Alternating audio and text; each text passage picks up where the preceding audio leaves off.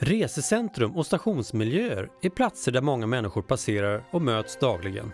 Hur kan vi arbeta kunskapsbaserat för att öka tryggheten och förebygga de problem som kan uppstå i de här miljöerna?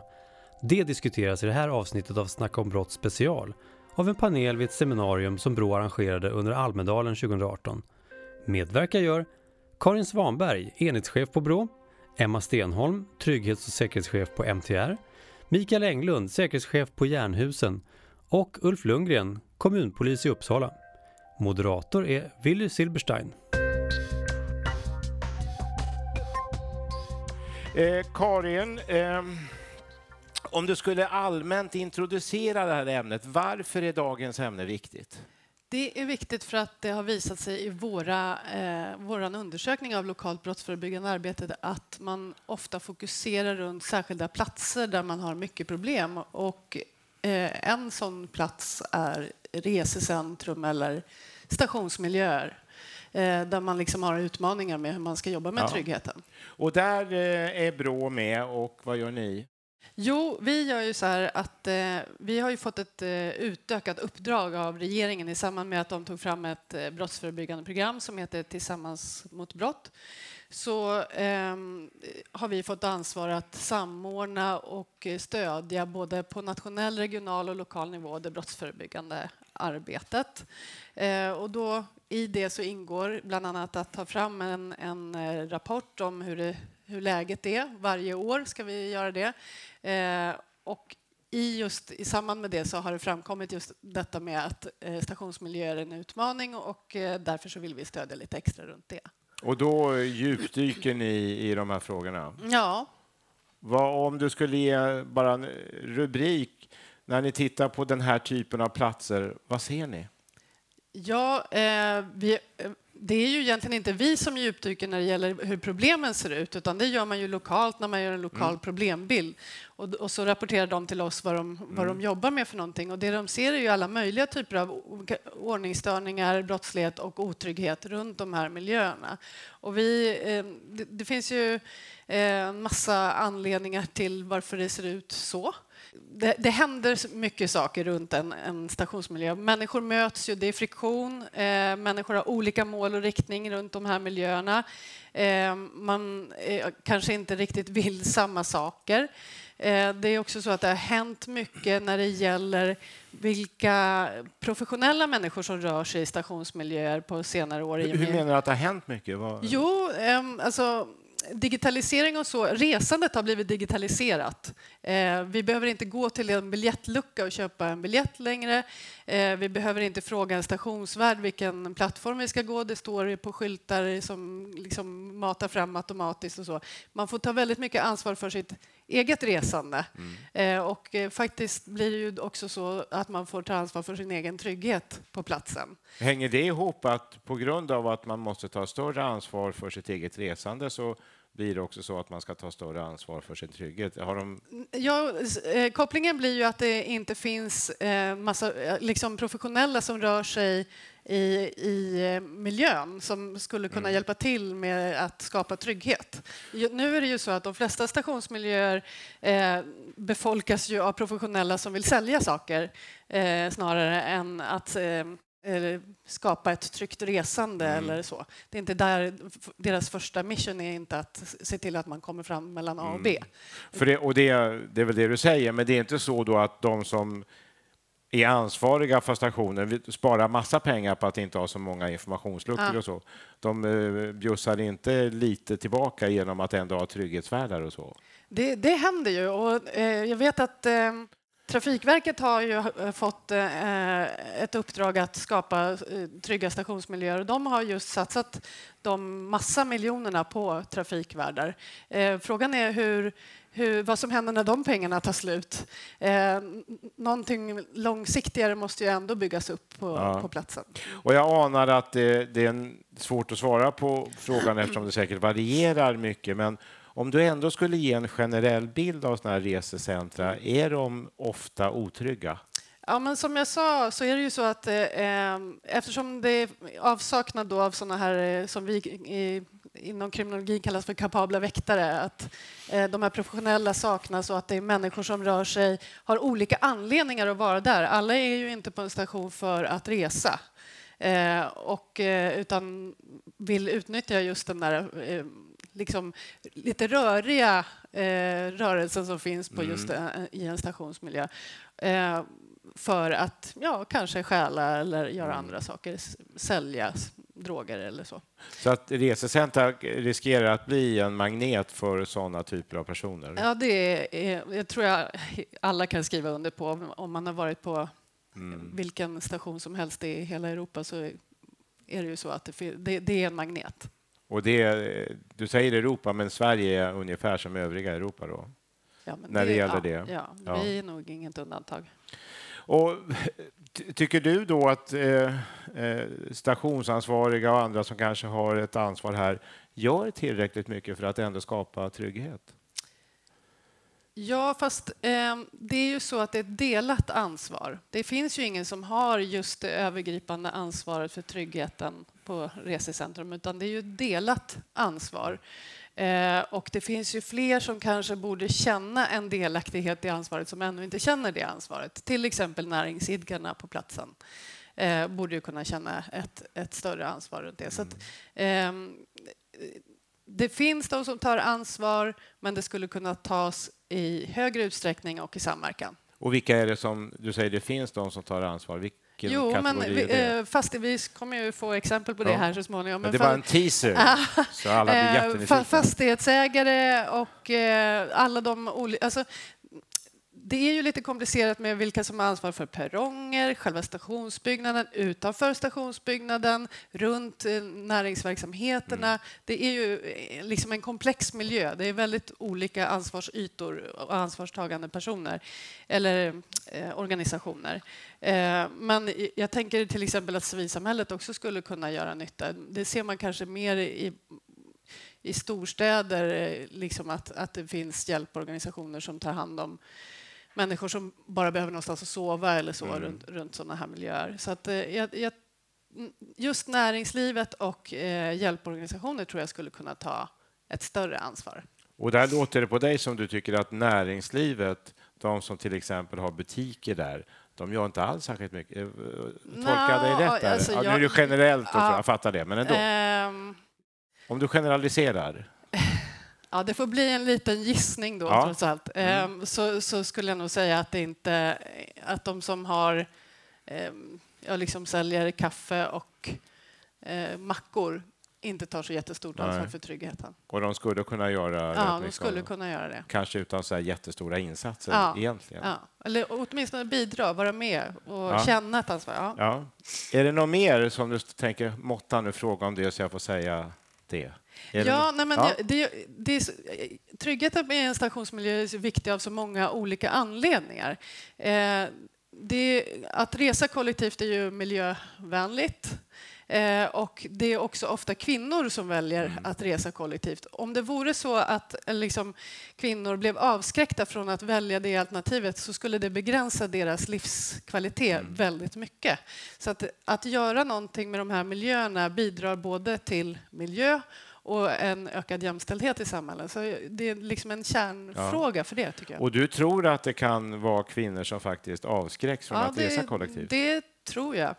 Mm. Det är ju väldigt allvarligt. Ja, det är väldigt allvarligt. Ja.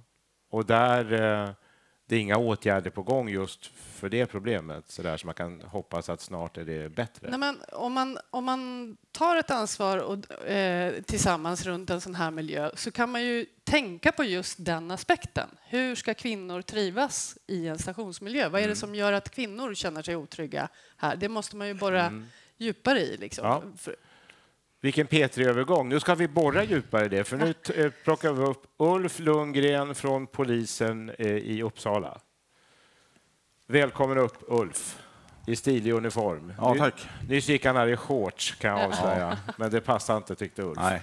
Välkommen upp, Ulf. Eh, om vi börjar med bilden här som Karin gav av att många kvinnor känner sig otrygga. Det, jag förstår att det inte är någon nyhet för dig, men utveckla det där lite. Vad ser du? Ja, vi har ju gjort då, ganska mycket insatser på Resecentrum Uppsala. Mm. Och, eh, senast i maj månad så hade vi en mini-medborgardialog som vi kallar när vi träffade och pratade med mycket unga kvinnor. Ni bjöd in helt enkelt? Ja, vi var på platsen var på plats, och ja. eh, träffade eh, och gick fram och frågade kvinnor vad de tyckte om området. Vad fick ni höra? Ja, det mesta var ju att eh, det fanns en otrygghet. Men de tycker att det blivit bättre på de senare åren genom att vi har funnits på plats. Vi har gjort mycket, mycket ingripanden och vi har eh, ihop då med kommunen och de ans andra ansvariga som Järnhusen som äger hus Ja. och eh, Trafikverket gjort insatser. Men hur aktiva är ni från polisen vid eh, Resecentrum i Uppsala? Ja, jag vill påstå att vi är väldigt aktiva. Eh, Ni har, vi- a- har ni ja. alltid dagtid i alla fall någon där? Nej, inte, inte som står där, utan Nej. vi har alltid polispatruller som eh, åker in på området, rör sig på området i, ja, lite nu och då.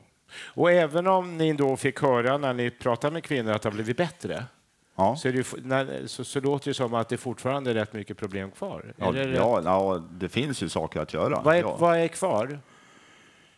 Ja, vi måste ju fortsätta. Det här får ju inte bli att, eftersom vi har ett medborgarlöfte som vi säger i Uppsala med, eh, som vi började 2016 med. Där vi lovade eh, att göra sex riktade insatser per år.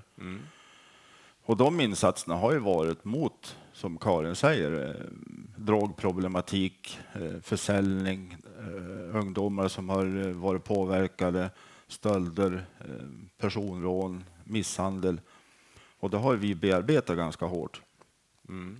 Och det har gjort att de här, in, de här insatserna som vi har gjort, de tror jag, är, eller är ganska säker att det har gjort att eh, många medborgare känner sig tryggare idag än år 2015. Och du säger tryggare, men, eh, och det kanske är svårt att svara på, men hur tryggt eller otryggt skulle du då säga att det är där? Efter de här insatserna och de förbättringar ni har sett? Ja, personligen så är jag ganska trygg, eller jag är väldigt trygg av att vara där. Ja, men inte Men- du är trygg, Nej, är nej, ja, ja, tack. Ja, men eh, det finns de kvinnor vi pratar med, eh, de, eh, många av dem var faktiskt inte otrygga.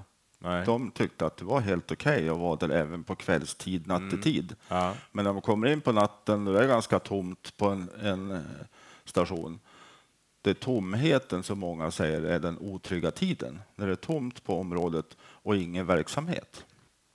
Och så kanske man träffar på kanske eh, ett killgäng till exempel, då känner man sig lite otrygg. Eh, Just resecentrum i Uppsala, det är inte öppet på natten, va? Eller hela natten? det är stängt ett antal timmar. Ja. Där man stänger igen och eh, låser lokalerna.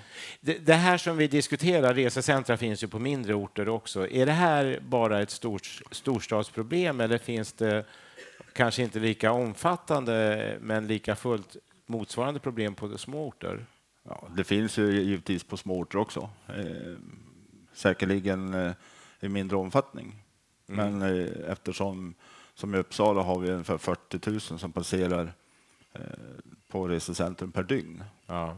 Och det är klart att problemen blir ju större ju fler människor som rör sig på ytan på samma tid.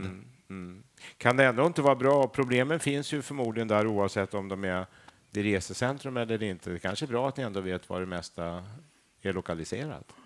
Ja, så kan det vara eh, om du tänker problemet eller Ja. personer. Ja. Alltså problemet, om ni, Ja. ni vet att det ändå är drogproblem och så, ja men det är stationen som vi ska ha koll på då. Och Du det behöver blir inte leta. Nej, nej, precis. Det blir enklare att jobba och att, att bryta ner problemet. Eh, så är det ju. ja. Du, eh, Resecentrum i Uppsala är ju rätt nytt. Om du hade fått uppgiften att bygga ett resecentrum i Uppsala, nu ler du, hade Ja. du byggt det som det är idag?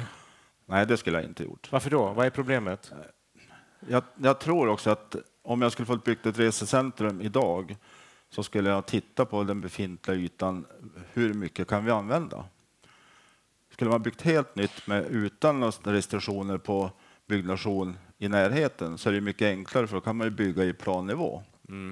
Men Men, alltså eh, med samma förutsättningar som Ja, jag, ändå- skulle, jag skulle nog ha tagit till mer yta eh, för resecentrum än vad man gjorde. Och det hade gett mer säkerhet? Ja, mer säkerhet, trygghet, för då har man sluppit mörka ytor om jag säger så. Är det mycket mörka Ja, ytor det i finns ett Uppsala? antal som, eftersom man måste bygga uppåt och neråt. Ja.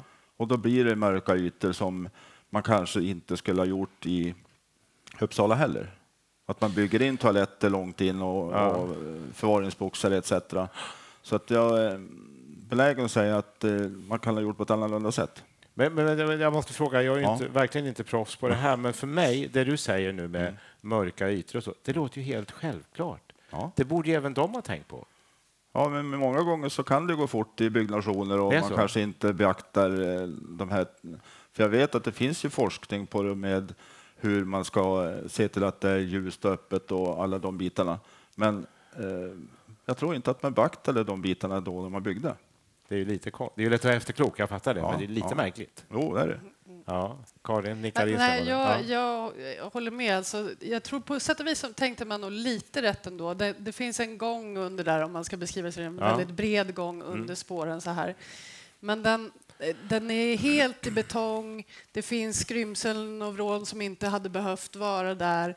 Och jag tror att det skulle kunna gå att åtgärda den så som den är, göra den ljusare, eh, liksom, så att man eh, liksom alla människor inte blir skuggfigurer mot den där gråa Ja. betongen. Utan det- liksom, det, Mm. det, hoppet är inte ute. Jag tror man skulle kunna tänka om. Köp lite lampor, Ulf. Ja, men, ja, jo, men då kan jag säga så här att Jernhusen då, som äger huset, Trafikverket Ja. och kommunen har gjort insatser genom att ändra belysning, Ja. bättre belysning. Man har även målat i taket, till exempel i betongen, lyst upp det så att det, är, det känns mycket trevligare att Ja. vara på den ytan. Tycker du att eh, resebolagen eh, att de tar ett stort ansvar Ja, idag tycker jag det. idag? Ja. De har inte gjort det tidigare. Jo, då, men inte kanske, man har gjort det mer och mer.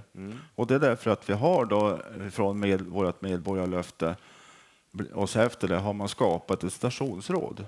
Jaha. Och i stationsråd lyfter man upp de problem som finns och åtgärdar. Vilka sitter i stationsrådet? Det är Jernhusen då som är eh, och Trafikverket och polisen och kommunen.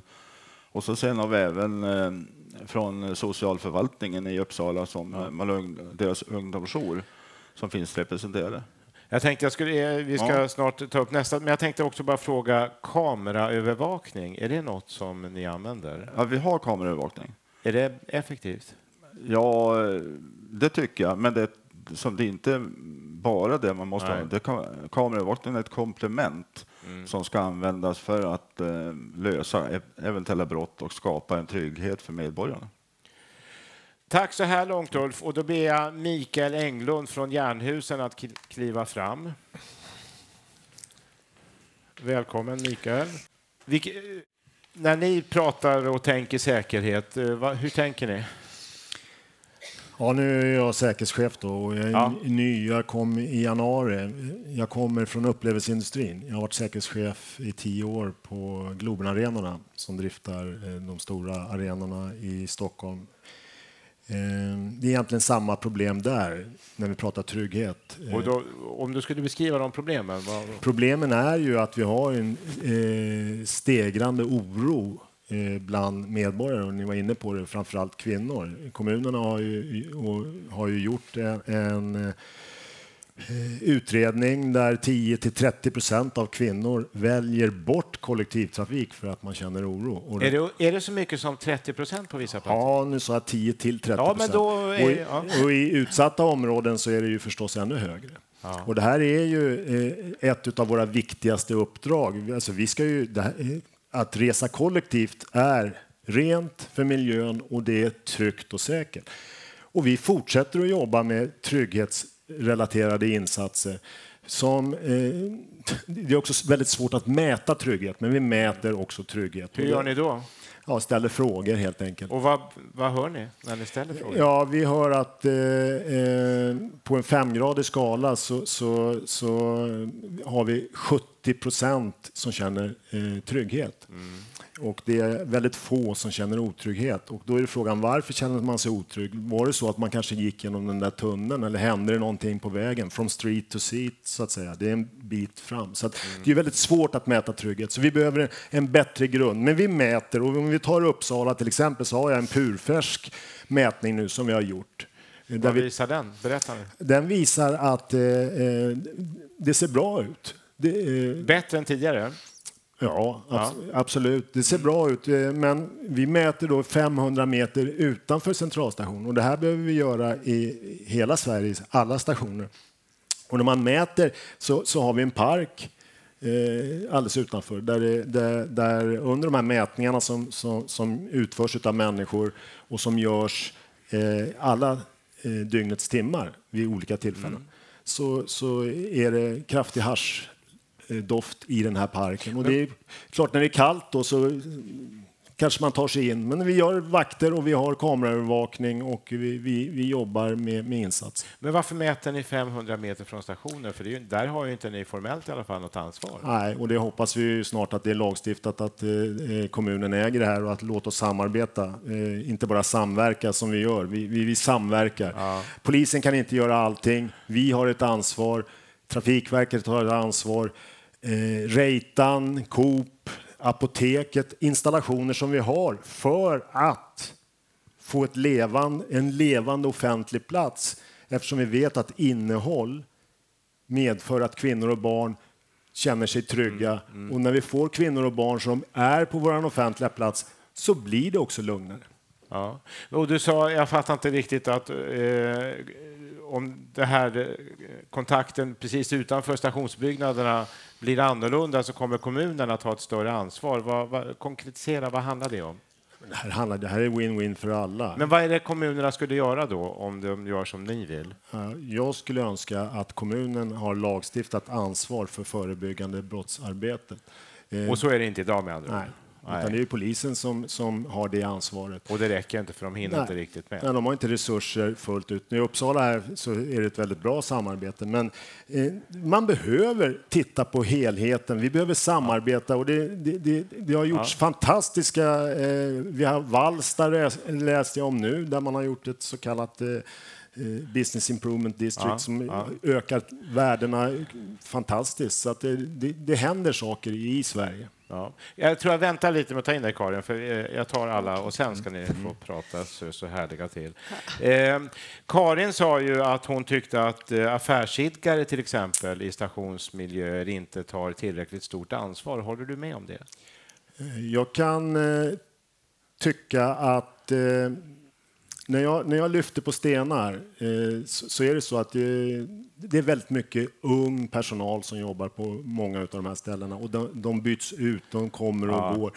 Vi måste som fastighetsägare ställa högre krav på att det systematiska brandskyddsarbetet, det systematiska arbetsmiljöarbetet, att systematiskt hjälpas åt att vara uppmärksam på avvikande beteende till exempel. Och, och där har vi ett ansvar att faktiskt inte bara skriva i avtalen att ni ska jobba så här och så här, och så här utan vi ska också följa upp att det också görs. Mm. För de är superviktiga, för det är som Karin säger. Alltså, jag har centralstation igår, bara kort. I Stockholm? Ja. Mm. Eh, jag får ju varje morgon klockan 08.00 så får jag rapporter. Det är 50 händelser på centralstationen. 250 000 resenärer går igenom eh, på ett dygn. Vi har 50 ärenden, det är 31 ordningsstörningar där eh, tillsägelse från våra ordningsvakter är, är det vanliga. Vi har en konstaterad brand eh, där man tillkallar brandkåren, en papperskorg som brinner. Vi har eh, 12 service där vi hänvisar och visar vägen.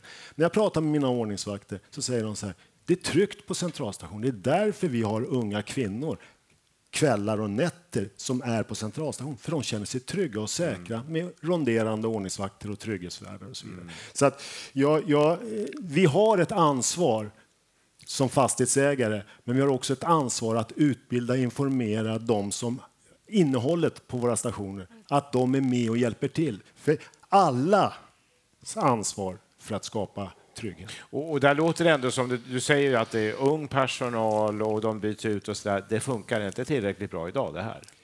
Ja, men, alltså, nu ska vi säga allt allt kommer att bli bättre, allt skall bli bättre. Alltså det, det, här är ju någonting vi får aldrig slappna av. Det här, vi, vi, lever i det är ett nytt nuläge, vi lever med otrygghet trots att den, de flesta brott, av brotten går ju ner i statistiken. Så är det ändå en otrolig oro där ute, och framförallt mm. från kvinnor, som är vår viktigaste eh, förebyggande eh, mot brott och trygghet. Mm. De är ju viktigast. Det, är det, alltså det här är superviktigt att vi har kvinnor och barn som törs vara på våra offentliga platser. Ja. Till sist innan jag tar upp nästa eh, panelist. Eh, är det några nya sätt att jobba på gång? Kan vi se nyheter framöver från dig?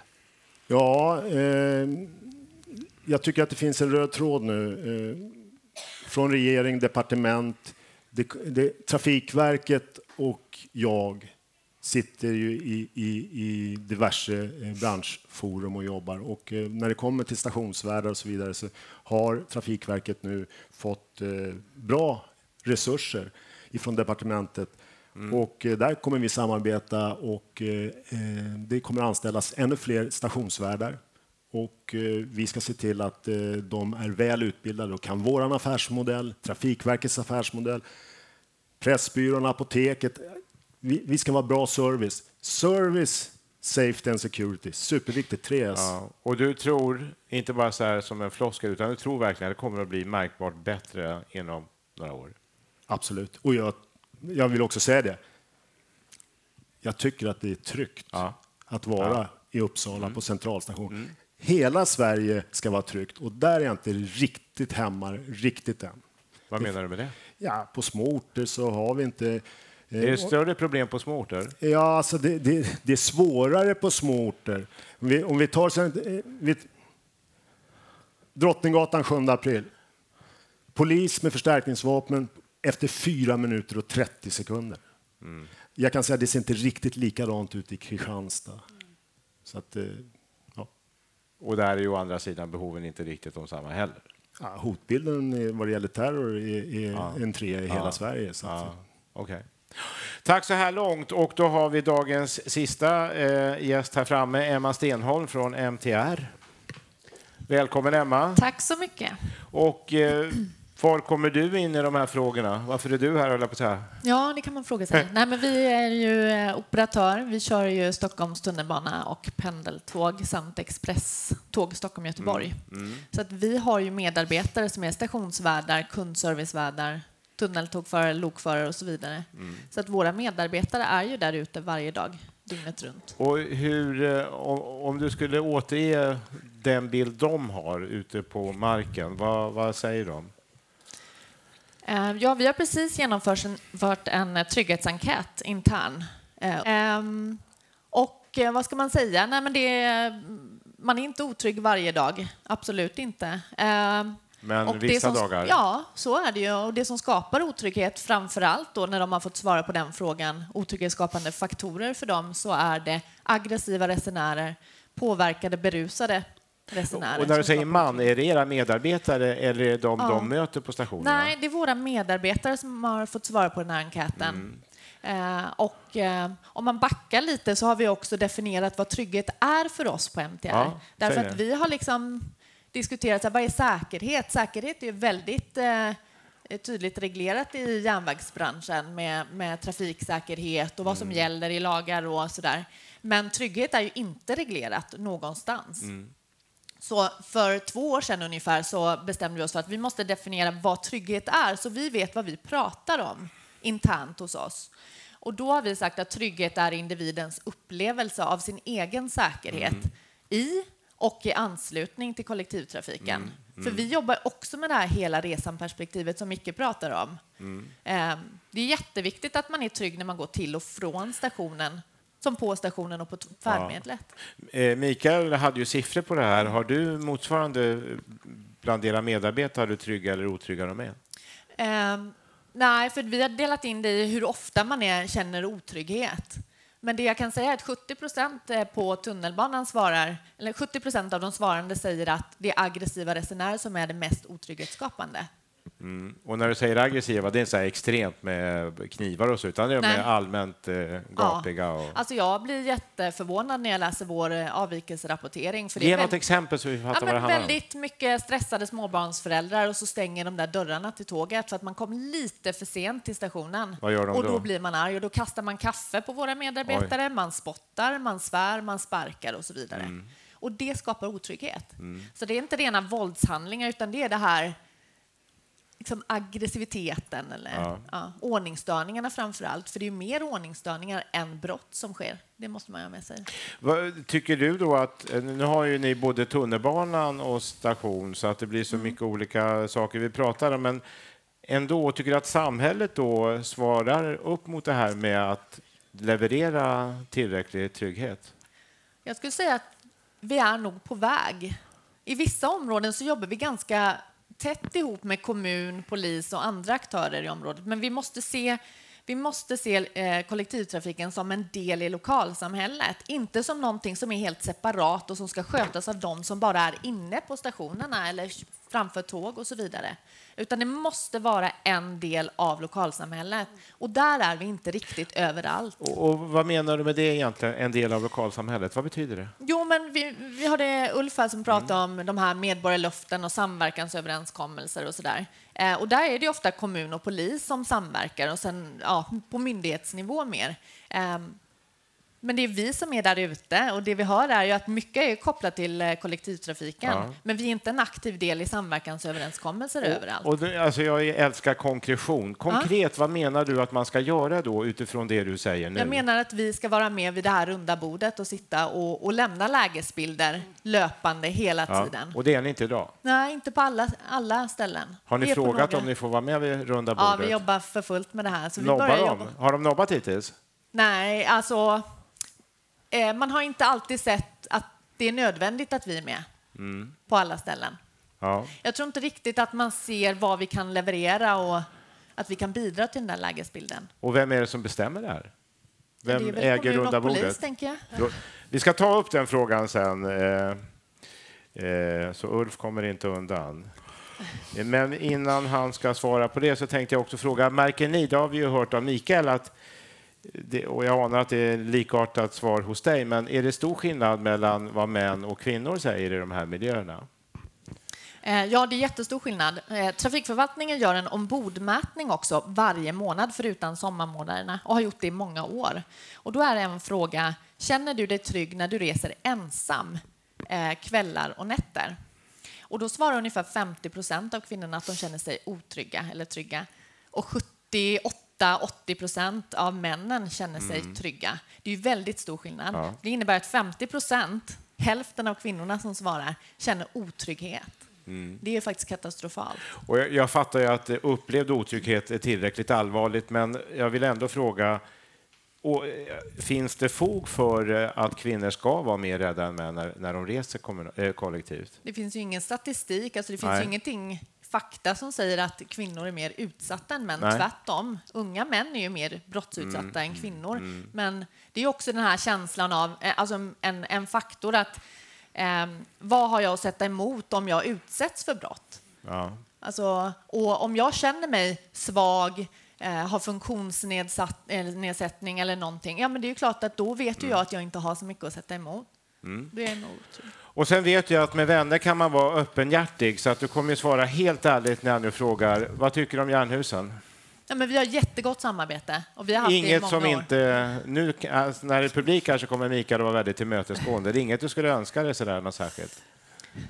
Nej, men jag, nej, alltså jag Nej. tycker att det fungerar jättebra. Det som jag känner är en utmaning, det är framförallt eh, klotter, skadegörelse. Och det har inte, faktiskt inte med Jernhusen att göra, utan där har vi samma bild. Vi skulle ju önska att, att klottersaneringen fungerar lika bra längs järnvägen som det gör på våra stationer och i stationsområdena. Varför är det så viktigt? Ja, men eh, broken windows-teorin, klotter föder klotter.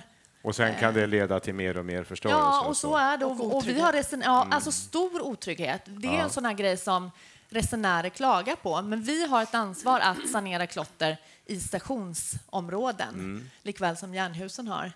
Ehm, och där känner jag att det här totalansvaret, att ha samma bild Mm. och jobba mot samma mål, det är en jättestor utmaning i den frågan. Ja, och sen tänkte jag fråga, nu sa du ju redan att när det gäller runda borden så kände ni, hade ni inte fått inbjudningskortet än, men är det i övrigt så att samarbetet med polisen fungerar bra tycker du?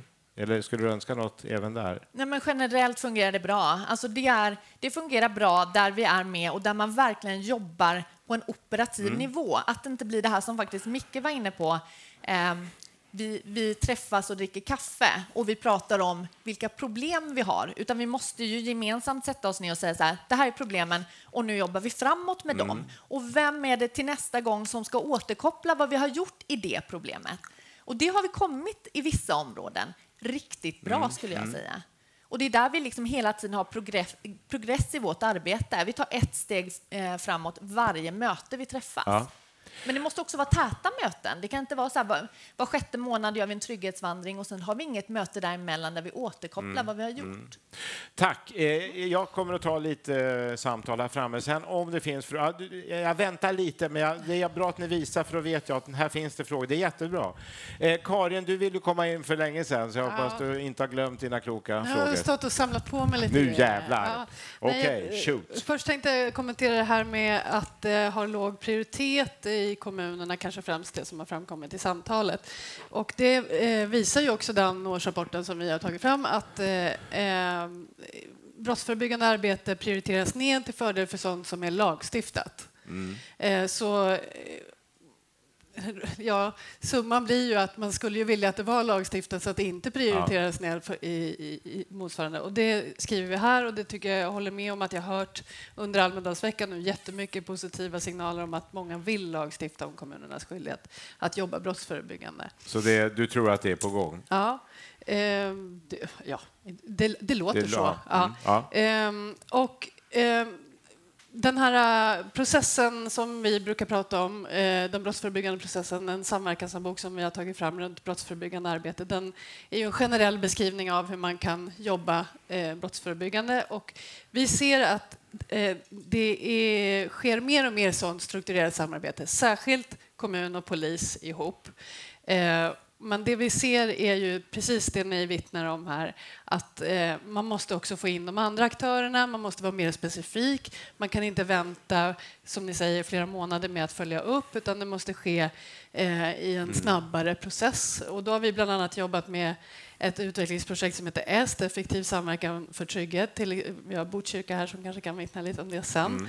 Där man gör veckovisa avstämningar. Hela tiden gör avstämningar av problembilden och vad som har gjorts och vilka aktörer som har gjort vad. Jag tror att man kanske kan ta inspiration från det eh, även runt stationsmiljöer. Och det finns andra exempel också. på Ulf, ehm, eh, varför bjuder ni inte in MTR till era runda bord? Ja, okunskap kanske. Att vi, Men det, ja, men vi, vi för det? gjorde inte det när vi Nej. hade samverkansöverenskommelse om Medborgarlöftet. Eh, Det kan jag ju ärligt känna. Mm. Men samtidigt så har inte vi hittat riktigt kana- kanalen in till Trafikverket. Det känns som att vi har famlat lite där för att hitta rätt, att vi har fått responsen. Ja. Vi har varit och faktiskt haft uppe i stationsrådet lite och, men inte fått riktigt respons på fall. Nu är inte Trafikverket här, men där skulle du Nej. hoppa, önska att... Men eh, MTR och andra likartade operatörer? Nej, men det har vi inte tittat på nu. Ja, vi har kanske funderat, men det har inte kommit dit. Kommer du dit Utan vi har gjort medborgarlöftet kommunpolis. Ja. Eh, Vi har inte med Järnhusen, vilket om man har skrivit nytt eh, medborgarlöfte så ska ju alla vara med. Ja. Ja. Men, men det låter som dig att det, det kommer att komma? Ja, men En så öka, inbjudan. ök, ö, jo, men ökad samverkan och Ja. samarbete gör ju att vi når mycket längre allihopa. Ja. Får en ökad trygghet Ja. för medborgarna, i- ja, alla. Mm. Karin? Jag måste bara få kommentera Ja, ja. det med medborgarlöften och så som polisen och kommunerna ofta gör tillsammans. Det, det har man ju inte hållit på med så länge. Så att Det är jag tycker polisreformen för ett par Ja, år sedan. precis. Mm. Så att, eh, det är lite naturligt att man just nu bygger s- Mm. på de här nära strukturerna med stort ansvar och sen bygger på, ut. Men du Eh, tror också att det här kommer att vidgas och fler... eh, Absolut, Ja, absolut. Ulf? Jag kan bara, vi ska ju ha ett medborgarlöfte i ett eh, utsatt område, särskilt utsatt område. Ja. Gott, Gottsunda kommer 2019. Men där har vi även pratat om kollektivtrafik och eh, alla aktörer som har ett ansvar för området i någon form. De ska ju vara med. Bostadsbolag, eh, ja, alla. Ja. Mikael, eh, innan jag släpper in eh, publikfrågor, du har ju hört nu eh, Emma, och är det något som går igenom ditt huvud, något särskilt?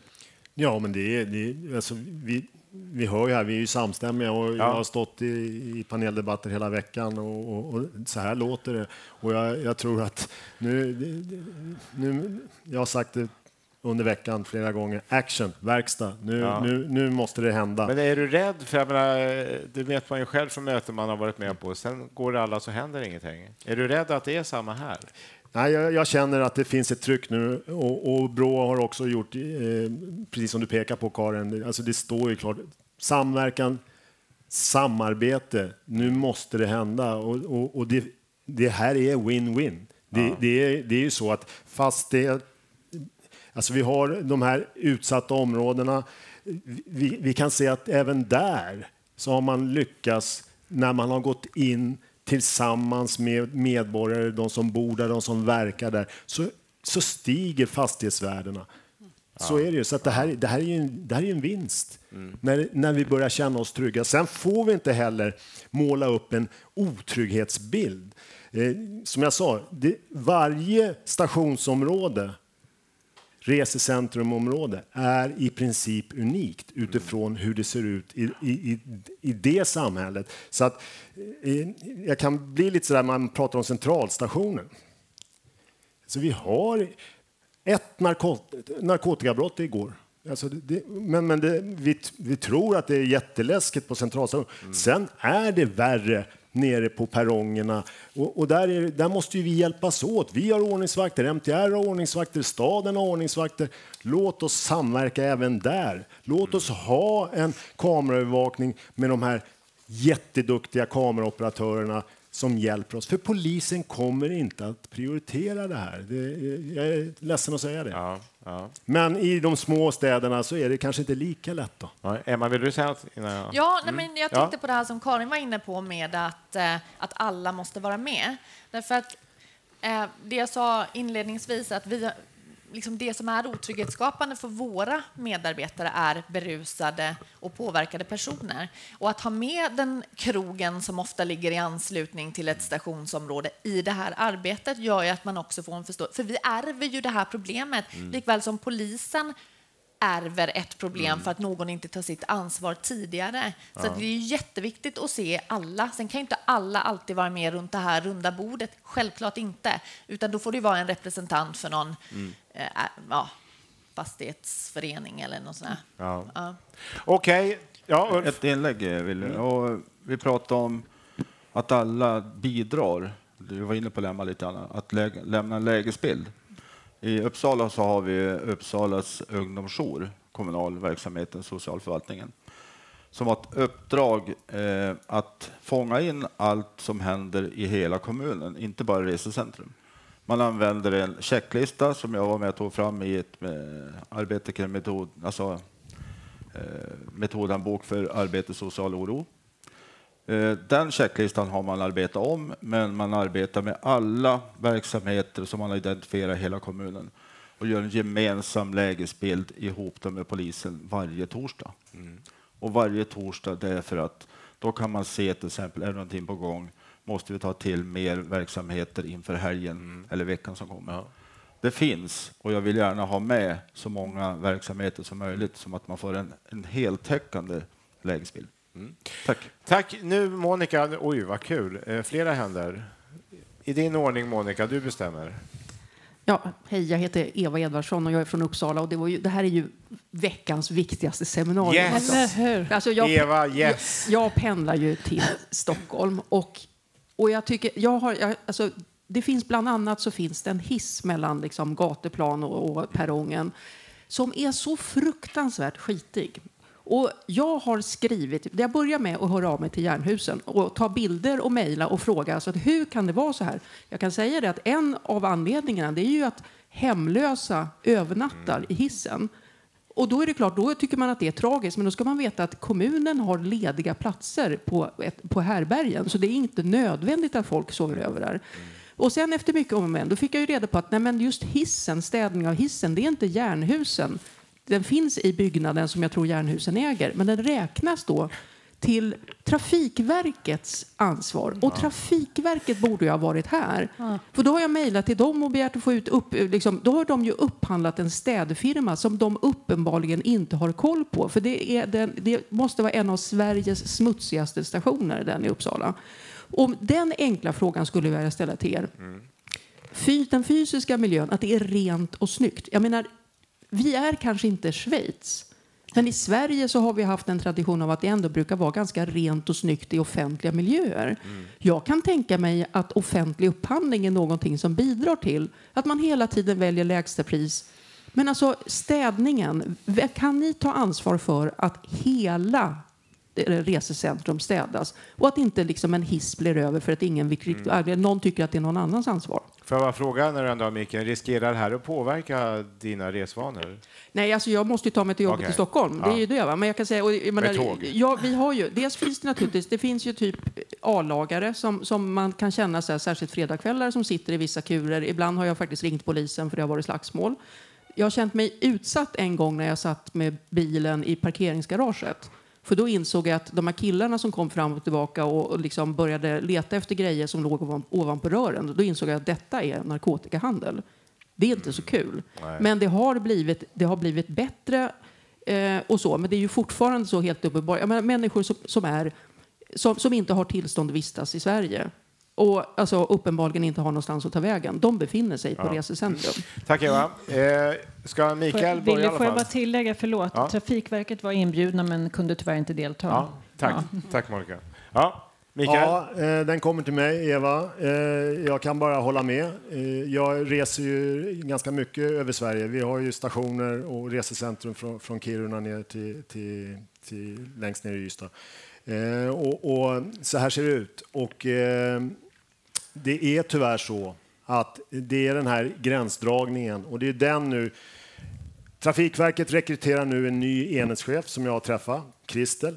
Fantastisk kvinna, kommer att göra massor tillsammans med den som jag nu håller på att rekrytera som kommer att sitta och jag kräver computer statistic, alla de här rapporterna, dina inringningar. Rent och snyggt är A och O och det är ganska enkelt, bara att det är någon som ska betala. Men och alltså- det måste vi komma överens om och det är därför egentligen så känner jag, det, det är ju det här, vem äger problem? Förhoppningsvis nu så hittar våra eh, de här månatliga mötena där vi tar in rapporter från städ, från eh, ordningsvakter, från trygghetsvärdar och så tittar vi på hur ser det ut där? Ja, hissen ser för jävlig ut. Nej, men den ska inte se för jävlig ut. Men det låter ju lite konstigt att allt vid stationen är Jernhusens ansvar utom en hiss. Ja, men så är det ju. Eh, Och det är efter avregleringen så är det ju så. Det, förut var det SJ allting. Ja. Eh, och nu måste vi... Men det, då är vi tillbaka här och Brå visar uppföljning, dålig. Och det gäller allt. Det gäller alla att uppföljningen är dålig. Åtgärdsplanerna, ja de finns där. Vi snackar om när vi dricker kaffe. Men nu måste det bli action. Vi måste hålla rent och snyggt för det är det viktigaste. Klotter, säger Emma. Det är precis det, det, det är receptet. Och varför gör vi det inte? Nej, för att ingen tar på sig ansvaret och så kostar det några spänn som skulle ha budgeterats också. Men vi kommer, jag lovar. Men du, du menar att trots att det då är Trafikverkets ansvar med hissarna så kommer det här att hanteras via dig? Ja, alltså, grejen är, jag- ska inte säga att vi kommer ta pengen, men, men Trafikverket och, och, och, vi har en väldigt bra dialog och, eh, just nu. Och jag hoppas verkligen att det blir verkstad nu. Annars, eh, nu ska inte jag stå och lova att Jernhusen kommer ta det här, men eh, då får vi ta det till socialtjänst och kommun och så får vi sätta oss ner. Då tar vi det här tillsammans, för att rent och snyggt är trygghet. Eva, ta hans mejladress tycker jag. Men får jag, bara, får jag respondera på det? Ja. Bara? Det var ju lite det här jag var inne på med klotter. Ja. Mm. Alltså, vi måste ha en samsyn. Vi, har liksom, vi har en hel jättestor grupp som reser runt och bara varje dag detekterar skadegörelse, var det är smutsigt, papperskorg och så vidare. Och det, liksom, det måste funka hela resan, för annars kommer man bara känna så här, men jag, det är inget tryggt för mig att, att resa med kollektivtrafik. Jag tar hellre bilen för att det är en hiss och resten är jätteren och snygg. Så att- Ulf, Ulf vill komma in också. Ja. Ja, jo, eh, på din, eh, ditt inlägg här. Eh, Allt som rör Resecentrum Uppsala i alla fall. Felanmälan till kommunen. Oavsett om du sitter i garaget eller om du ser klotter eller vad, vad det är. Kommunens felanmälnings, där kan du anmäla det och då landar det på stationsrådet för där sitter representanter för kommunen med. Jättegod samverkan, jag poängterar igen, och vi måste göra det här ihop. Tack. Tack, jag har sett fler händer där. Varsågod. Eh, Monica, vänta, du ska få en mick för vi spelar in det här. Varsågod. Ja, tack så mycket. Säg Fredrik- gärna ditt namn. Ja, Fredrik Wallén heter jag och sitter då bland annat i trafiknämnden i Stockholms läns landsting. Har bland annat varit med och beslutat om de upphandlingar som lett fram till att MTR sköter så stora delar av vår kollektivtrafik. Och min fråga är kanske mest till Emma, men egentligen till hela panelen. För vi politiker är ju inte bara samverkanspartner när vi alla försöker göra bra saker. Vi är ju ganska ofta uppdragsgivare också. Och när vi ger uppdragen, när vi på något sätt ger våra förvaltningar i uppdrag att upphandla saker, saknas det då saker om trygghet där. Vi pratar rätt mycket om det, till exempel ur samverkansperspektivet. Lyfter vi det att vi vill att våra leverantörer eh, ska ägna sig åt samverkan och att man då naturligtvis ska lägga anbud där det ingår i beräkningarna? Är det något som saknas?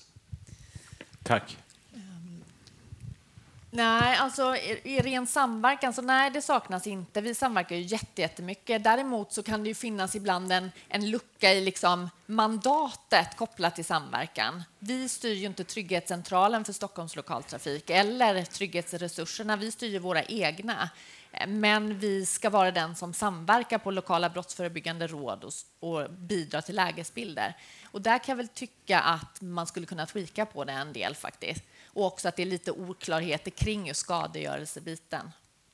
Mm. Någon annan här som vill kommentera just det? Karin? Nej, men jag tror att du har rätt att man skulle kunna vara tydligare vid upphandlingsförfaranden och få, få in, eh, och det gäller liksom inte bara stationsmiljöer, men all, alla sådana här eh, där det behövs skapas trygghet eller förebyggas brott, att man liksom kräver samverkan. Jag tänker inte minst när hälso och sjukvården behöver komma in när det gäller våld och alltså att, att samverkan ska vara med där. Det, Eh, det, mm. det, har jag pratat länge om. Ulf, vill du säga något? Ja, jag, ja du förstod det. Ja, ja. Du såg det på mig. Ja.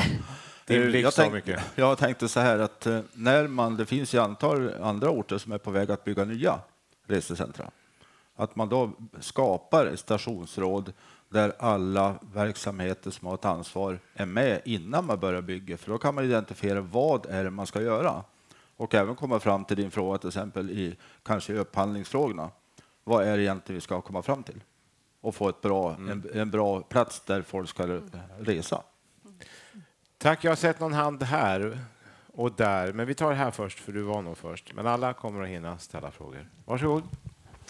Hej, Anna Bredin heter jag, är också landstingspolitiker.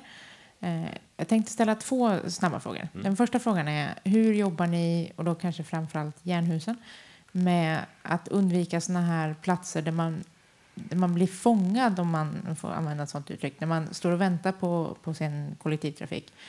Att man inte kan komma att man ut? Inte, om det då skulle komma ett killgäng, att mm. man inte kan gå ut på andra hållet. Att, mm. eh, det finns vissa eh, hållplatser som jag själv använder mig av där jag väntar strategiskt på just den enda punkten där det finns två utgångar. Um, jag vet inte om, om ni är så långt ner i verksamheten, eller säga, att ni bygger perronger, men det var den ena frågan. Mm. Den andra frågan är, vad tycker ni om förslaget om tunnel, att återinföra tunnelbanepolis? Ja, vi börjar med den första, det tekniska här med att man inte ska bli infångad så att säga. Ja, eh, jag, jag hör vi pratar om perronger igen och, och vi, vi, är ju inte där och projekterar eh, perronger, men vi är delaktiga i, i, i byggandet och jag, jag är ju för, även där, en lagstiftning att i Boverkets byggregler, alltså det ska byggas tryggt och säkert och då är det här med. Jag kommer från brandförsvaret från början och då är det bara därför så ska vi alltid ha mm. två av varandra oberoende. Så att det här, eh, det är någonting som, som måste in i hela byggprocessen till att börja med. Och sen så hittar vi ju de här och låt oss då... Man kan faktiskt eh, eh, måla, fixa, dona, kanske ha en liten övervakning, kanske ha bättre rondering så att du känner dig trygg där. Om man tittar i New York så finns det från 60-70-talen här. Här kan du stå om du är här på natten, för här har vi kamera och här har vi ronderande vakter. Och då, då, då står kvinnor där, för där borta det, känner du dig inte lika trygg. Mm. Så att, men men eh, ja, ja, lite tråkigt så här, idrottsmannasvar. Eh, vi, vi, vi, det, måste liksom, det, må, det, måste upp på en högre nivå. Vi måste bygga rätt från början. Mm. Tunnelbanepolis, Karin, har Brå några studier som visar något kring det? Nej, det kan jag tyvärr inte skryta med. Nej. Är Nej. det någonting du ändå vill kommentera? Nej, faktiskt inte. Varken skryta eller kommentera. Det är helt okej. Okay. Uh, Ulf? Jag skulle säga så här, ja, vi ska inte klassa in poliserna i bara för att säga att det ska tunnelbanepolis. Vi måste även se, finns behovet? Man måste titta på behovet först. Och har, har man problem i tunnelbanan, då ska man ha poliser som är där synliga med jämna mellanrum eller kanske hela tiden. Men har man inga problem, då ska vi inte ha poliser bara fastlåsta där. Det är mitt svar. Emma? Eh, ja, problemet idag är ju att vi väldigt sällan ser poliser i vissa områden. Eh, och det jag skulle vilja, det är väl generellt att, att som jag var inne på innan, att kollektivtrafiken ska vara en del av lokalsamhället och att det ska vara helt naturligt att man är också i kollektivtrafiken. Och det upplever vi inte idag i alla områden. Alltså det varierar väldigt kraftigt och det är självklart mycket beroende på hur resursläget ser ut. Men att vissa områden, att vi i stort sett aldrig ser poliser, är ju inte acceptabelt tycker jag. Eh, och det blir också att man har flyttat moraliska gränsen till att det är helt acceptabelt att planka hela tiden trots att man har kort till exempel. Då är det liksom ett normalbeteende i det området. Så det är även folk med käpp och rullstolar och barnvagnar som liksom prånglar sig över och igenom. Eh, så att någonstans så måste vi liksom hitta ett resursläge som gör att man faktiskt kan vara i kollektivtrafiken likväl som ute på torget. och Mm. sådär. För det vi kan se är också att man bara, nej men det finns ordningsvakter där så att vi kommer inte alls. Säger polisen så? Ja, och att, att man ser det som skitbrott. Jag vet några av eh, järnvägsföretagen som man blir irriterad när man ringer för att någon har tjuvåkt till exempel. Och det är ju helt oacceptabelt för att det är ju ett brott. Ja. Och, och för oss kanske det är ett jättestort brott för det Mm. skapar också otrygghet för, Ja. för, resten, eller för våra medarbetare. Och så. Så att jag, jag har svårt att säga att en dedikerad polis, nej men att man faktiskt ska ha tillräckligt mycket poliser som också kan vara i kollektivtrafiken. Mm. Tack. En frågeställare där och du vill också sen? Ja, bra. Eh, Mattias Ring heter jag och är verksam inom brottsofferjouren bland annat. Eh, det jag tänker lite på det är mer ut mot de mindre orterna där det kanske inte finns en pressbyrå, det finns inga företag som är engagerade och jag tänker tillgång till de lokaler som finns i de byggnaderna för civilsamhället. För har du aktiviteter från en brottsofferjour, en kvinnojour eller en annan stödorganisation på plats, då gynnar ju det hela stationen. Oftast har inte ideella samhället eller civilsamhället så mycket pengar heller, så de hamnar oftast lite på utsidan Mm. av centrum. Där de kanske skulle kunna göra mer nytta på platser Mm. där människor rör sig. Och lika med Jag vill ha in ytterligare en fråga, så jag säger stopp och tack till dig där. Vem vill ta den? Jag kan ta den. Vi, Ja. eh, Jernhusen, det är, det är inskrivet i, i vår affärsplan. Eh, våra förvaltare, vi ska ta hjälp utav civilsamhället. Och absolut, eh, om det finns frivilliga organisationer och så vidare. Vi ska se till att ni har tillgänglighet och eh, en nära samverkan. Så att det, det, det, vi är jättetacksamma för input. Här skulle det behövas och då, då är vi där och fångar den. Det, det, ska jag se till. Ja, Ulf kort. Ja, eh, vi pratar om otrygghet i centralpassagen i Uppsala. Eh, Det ska, bör, bör vara mer verksamheter i centralpassagen, inte bara inne i fastigheterna. Utan man flyttar ur, det har vi pratat om förut i Uppsala, flyttar ur mer verksamheter, får mer liv i det här området, vilket skapar också trygghet för Ja. medborgarna. Tack. Där har vi en fråga också. Det blir dagens sista. Hej, tack. Pontus Cederberg heter jag. Eh, Föräldraledig från Regeringskansliet för tillfället. faktiskt. Men jag vet, hinner jag två frågor? Eller är det tänkt? Ja, en får du ställa. En, okej. Då nöjer jag mig med, eh, det jag funderar på är sådana här, eh, såna här eh, vad kan man kalla det, fasta dörrar på tunnelbanan som jag har sett att man har i vissa länder. Är det, det är möjligen en annan form av trygghet. Det här som man ska kunna ramla på det, spåret. så man ska kunna bli Mm. puttad eller, eh, eller hoppa eller vad man kan tänka Jag sig. som har varit i Seoul tycker att det är så smart. Ja, där har de det. Ja. Ja, i- igen då, Trafikverket, men för mig självklart suicid. Eh, alltså här finns hur mycket som helst att tjäna och nya pendeltåget på centralstation så är det ju det, fungerar jättebra. Så Mm. att, eh, Mm. det är också en sån här sak som, kom igen nu, vi Ja. måste bygga utifrån eh, de hot och de risksårbarhetsanalyser som finns. Eftersom jag råkade veta då, det finns ju så att säga i pipeline för eh, kollektivtrafiken i Stockholms län, men det tar tid och det har gjorts diverse försök. Det finns ju på pendeltågen nu, vi tittar på det på röda linjen, men det tar tid, det är svårt att hitta rätt teknik och det är också väldigt dyrt. Men det är definitivt under process och det finns ingen politisk eh, osämja kring det på något sätt, utan det är mest hur det ska finansieras. Nu är klockan exakt halv tre. Vi håller alltid tiden på Brå, så därför måste vi sluta nu. En rejäl applåd till denna panel. Tack.